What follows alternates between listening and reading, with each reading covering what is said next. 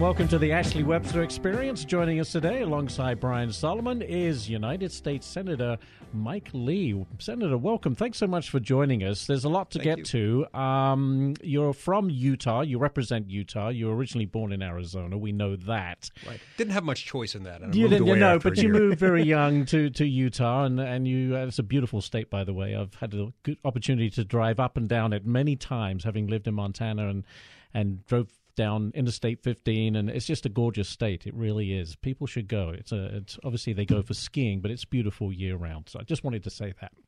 Uh, but uh, Senator, I wanted to talk about a book you have out. I don't know where you get the time to write books, but you've re- you've uh, written quite a few. Your latest is called Our Lost Declaration. America's Fight Against Tyranny from King George to the Deep State. Now, that is a title. Uh, in a nutshell, tell me what inspired you to write this book and what is it really about? Over the years, it keeps occurring to me that our Constitution is sort of the framework. It's the frame that frames uh, what our system of government is supposed to look like. But the, the Declaration of Independence is itself the picture. The Declaration provides the vision that animated our revolution in America. It's the reason why we no longer fly the Union Jack. It's the reason why we have the commitment of liberty to liberty that we do.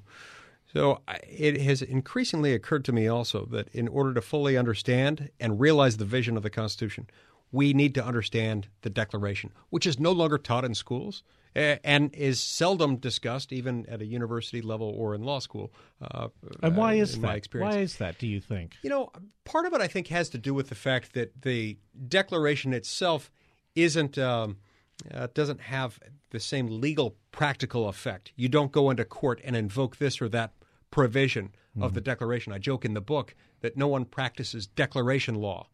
and yet, we really should understand it nonetheless because it's what animates our entire system of laws. It, it's what helps us understand what we are, who we are, what we're about, and just as importantly, what we're against in government. The kinds of things we pushed back on at the time of the revolution. Well, of course, from King George, Mad King George, uh, independence was gained. But your argument, I guess, is that even today, that that tyranny, for want of a better word, are the bureaucrats who dictate to us what we should and shouldn't do, and they've become, if you like, the modern day King George. Correct. Only this time they can't be identified with a single name. Right. They, it, it's as though you've taken King George and you've uh, made many King Georges uh, uh, to the tune of tens of thousands of them, and you've put them in power. Now, make no mistake, I'm not saying they're bad people. I'm not saying they're trying to be tyrants or despots. Uh, it's not really their fault. They're actually pretty hardworking people, uh, by and large, well educated, well intentioned, highly specialized. They are not the problem. The fact that Congress has empowered them and has given them king like uh, insulation from any political accountability. That's the problem. It runs contrary not only to our Constitution, but also to our history as, as, as uh, memorialized by the Declaration of And, Independence. and you're talking about bureaucrats across all phases of government, whether it's those that perhaps work in the Internal Revenue Service. I just pulled that out of the air. But but whatever department it is, you believe these people have too much power. Yes, particularly those who exercise de facto lawmaking power. There is an age old problem, one that I discuss at length in our Lost Declaration, a formula by which Congress will pass a law essentially saying, We shall have good law, and hereby declare that we shall have good law in Area X. And we hereby delegate to Agency Y the power to promulgate, uh, draft, implement, and enforce good law in Area X. And at that moment, from that moment forward, Agency X becomes empowered to make and enforce whatever laws it pleases. And those bureaucrats are not subject to the political process. You can't fire them. People in my state can fire me every six years because mm-hmm. I'm a senator. You can fire your state your, your representative to Congress every two years, but you cannot fire a bureaucrat. And that's exactly why so many members of Congress have chosen to delegate power to them. It makes it easier for members of Congress to avoid political accountability for bad laws they make. Has this been going on forever? And if so, why hasn't someone done something about it? It's been going on for about 80 years. It That's a really long time. kicked in in full force during the New Deal era, during the administration of Franklin D. Roosevelt. Uh, and it has occurred under the leadership of houses of representatives, of senates, and White Houses of every conceivable partisan combination. Mm. I wish I could say that my own party, the Republican Party, hadn't contributed meaningfully to this. It has, yeah. uh, to a very significant degree. As to why more hasn't been done about it, I think a lot has to do with a lack of awareness of how things are supposed to work as compared to how they do work. It's one of the reasons I wrote this book. I want to get people talking about that. So, as a senator, how has this hurt, uh, challenged your daily duty? Does this strip power away from you? Does it make it hard for you to pass laws? It, it, makes it easier, ironically, for Congress to pass certain laws, especially where those laws contain uh, minute detail. Mm. Uh, it's sort of uh, law light, if you will. We hereby delegate to Agency X the power to make good law and uh, uh, make it so. Uh, have fun. Uh, and so, yeah, it makes it easier to pass those laws. And one of the real risks to liberty in this country is when you make government too smooth, too easy, too efficient, and where you make almost no one accountable. See, because when a, a bureaucrat comes up with a bad law, People harmed by it naturally come to their elected representatives. At that moment, senators and congressmen often beat their chests and and uh, say indignantly, pointing to the other end of town, those barbarians. Uh, at the EPA or whatever other agency right. they're talking about. Do you know what I'm going to do? I'm going to send them a harshly worded letter, as if that were our job. But other than that, the members of Congress get off scot free because they're not making law those who are making most of the law are easily boogeymaned and easily ignored and avoided, and members of Congress pretend like this is not their fault, which it is. Are you a, are you more a libertarian, Mike? Are you anti big government, get government out of the way kind of guy? I'm a pro liberty guy. I'm a pro freedom guy. Uh, some have described me as a libertarian. I don't use that term to describe myself, mm-hmm. in part because so many people disagree as to its meaning. I, I am first and foremost a constitutionalist. I'm someone who believes that government needs to respect its limits. I'm a big believer in what James Madison wrote in Federalist 51. If men were angels, we wouldn't have need of government. And if we had access to angels to run our government, we wouldn't have to have all these rules. But we're not angels. We don't have access to angels to run our government. So we have to have rules. We've got to have limits about what government can and can't do and how it has to do it.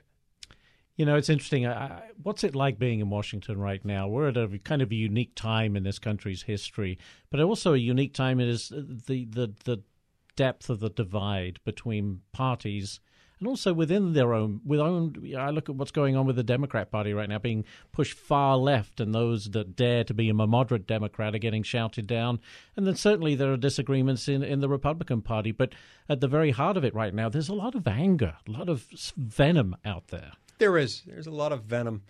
I think a lot of that is the foreseeable, unfortunate, and highly regrettable outgrowth of the fact that when you put too much power in one government, when you centralize that much power in the federal government in particular, you're going to turn up the emotional temperature within the country.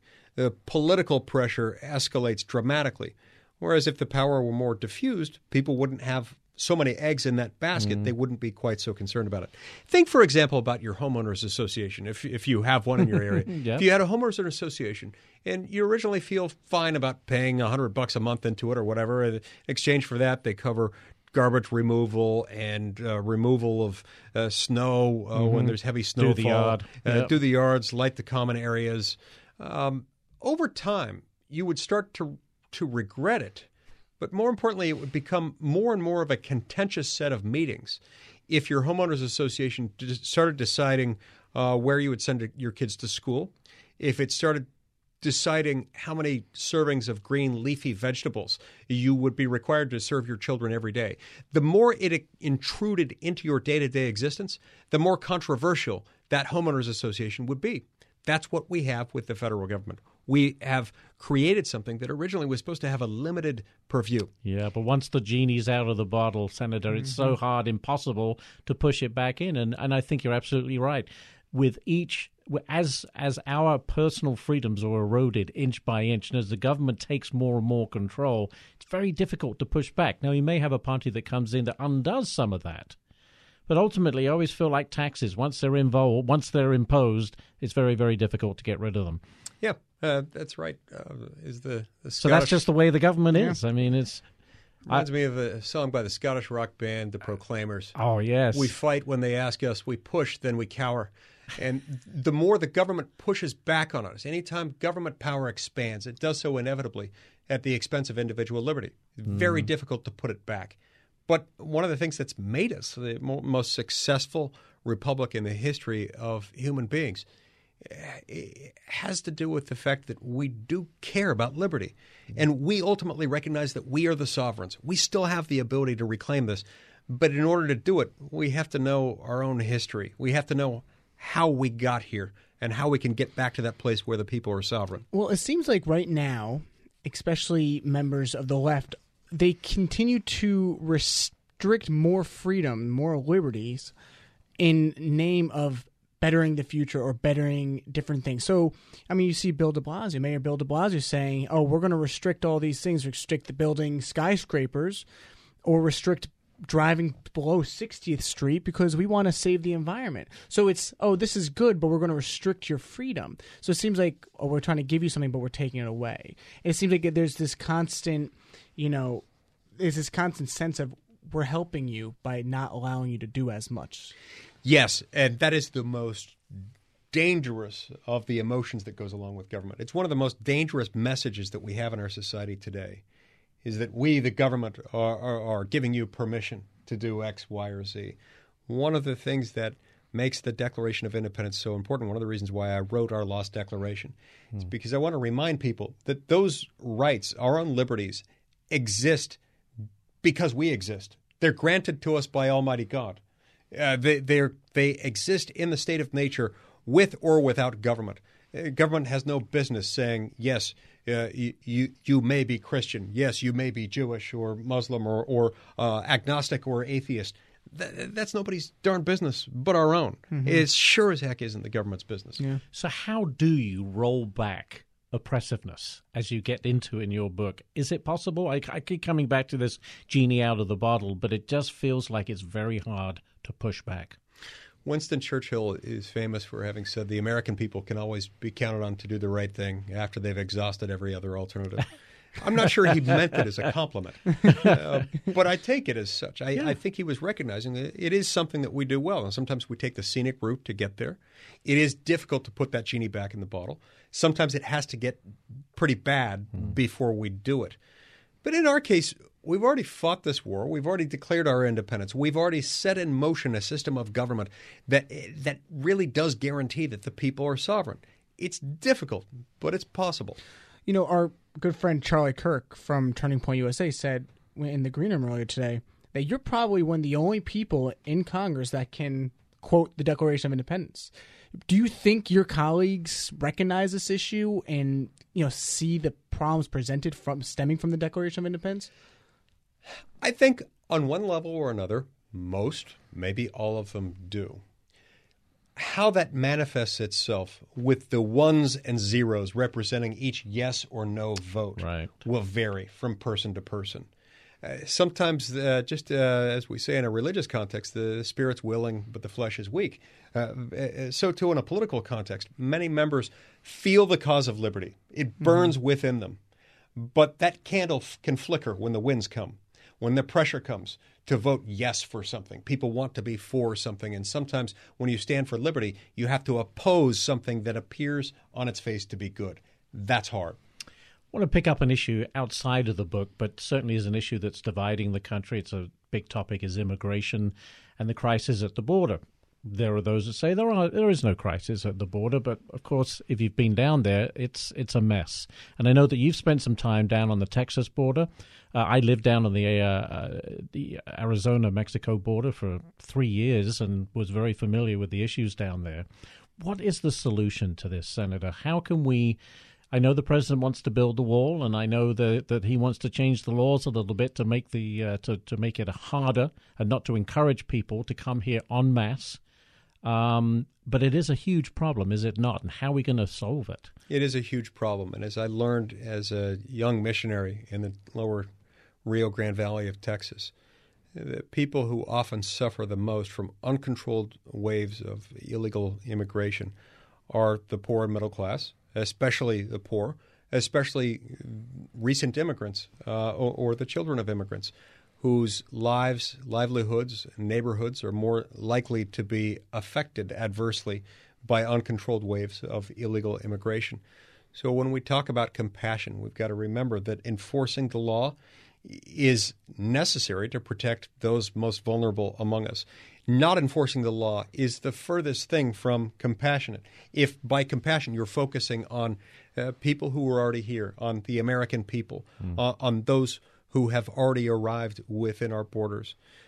I think the first thing that we have to do eh, eh, in in order to fix that problem is to secure the border, and that's going to require the establishment of some barrier along along mm-hmm. the, the border. Whether you call it a wall or a fence, I really don't care what you call it, but some type of barrier that will push people toward lawful points of entry when they come in. That by itself will do a lot to mm. restrict and restrain those who would otherwise engage in human trafficking, who are trying to sneak children across the border for all kinds of evil purposes, mm. because uh, people at the ports, points of entry are more able to, to detect uh, those signs of human trafficking and apprehend those responsible for it. We also need to change our asylum laws, which have been abused by drug cartels, who have seen this as a huge profit center for them. We need to undo the so called Flores settlement, as it's been interpreted, mm. that guarantees people if you cross through our border illegally, you have a child with you, whether it's your child or not, if you claim the child is your own, they have to release you by operation of this settlement agreement within n- no more than 20 days. Mm. Uh, that has created a vacuum, a magnetic pull for people coming across the border illegally for all the wrong reasons, and we've got to fix it. And sanctuary cities? I, I don't think there's probably any of those in Utah. There, there are not. But the fact that we have sanctuary cities at all ought to be troubling to us. Let's think mm-hmm. about all that it means. Well, it's encouraging to people to come city. here to break the law. Encouraging them to be here, and it's these are these are communities that are already receiving a lot of federal funds, and one of the levers that we're supposed to have uh, with those federal funds is if you're going to thumb your nose at federal law, you ought not be able to receive that funding. Uh, this is indicative of a system that's out of control to begin with. Mm. Uh, why did anyone decide it was a good idea for a community to, to be able to say, we're going to seek actively to undermine federal law? Yeah. It's just mm-hmm. insane. We and endangering the safety yeah. of the people in those communities when you have criminals who are released before federal authorities can get there to pick them up. It's yeah. ridiculous. And then they completely freak out when the president suggests, uh, "How would you like for us to just send those crossing our border illegally uh, directly he was into right to say that. I think, don't you? Yeah, it, it made an outstanding point, which is a lot of these people are fine with the abstract concept right. of illegal yes. immigration but they feel less confident about it if somebody's going to be going directly into their back door. And isn't it interesting that these cities that are sanctuary cities, they're liberal cities, and normally the Democrats are for big federal government, right? Republicans are for state government, local mm. government, but yet they're demanding that their local cities and states have different laws and more power than the federal law. It, it's it's yeah, it's, it's weird, front, right? Yeah. yeah. really is interesting. It's um, sort of like they're embracing federalism without realizing that they're embracing federalism. yeah. But the hard part about claiming that they're embracing federalism here, I wonder if this has crossed their minds, is that federalism presupposes that there are some areas in which federal law controls. Immigration happens to be one of the few things that is, by its very nature, federal. Mm-hmm. It is uh, uh, by, by its very nature within the power of Congress to control. So sometimes, it, to me, it's a reminder of the fact that when you have a federal government that is so busy doing things it was never intended or designed or overtly authorized to do, it fails adequately to do the few things it is supposed to do, things like controlling our border.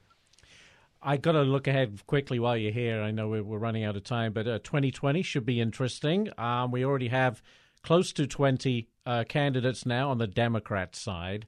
And I mentioned this at the beginning a, a party that seems to be very kind of split between itself. Can, can we go with the younger group and go far left? Uh, Bernie Sanders, who's not, you know, part of the younger group, but certainly of the same mindset And then we have maybe a Joe Biden who's like uh, perhaps more moderate and is trying to figure out in his mind how can I appeal to more people on my in my party without going far left. I think all of this plays into the into the GOP's um, hands. What say you? I think it does, and it's one of the reasons I believe President Trump is likely to be reelected. As I see the Democratic presidential hopefuls, they seem to be trying to one up each other, mm. each trying to step to the other's left. I think they're going to move so far to the left, it's going to be really hard for them to be taken seriously in a general election. And it's frustrating because I feel between now and that time when we, we get to the election, there's not going to be a lot of policy discussion on that side of the aisle. It's going to be investigate, investigate, investigate, and just keep hammering away at this president. They didn't get the result they wanted on collusion from the Mueller report. They're screaming obstruction. Some are now saying impeachment. But all of this does nothing to forward what this country is all about. Get on with the business.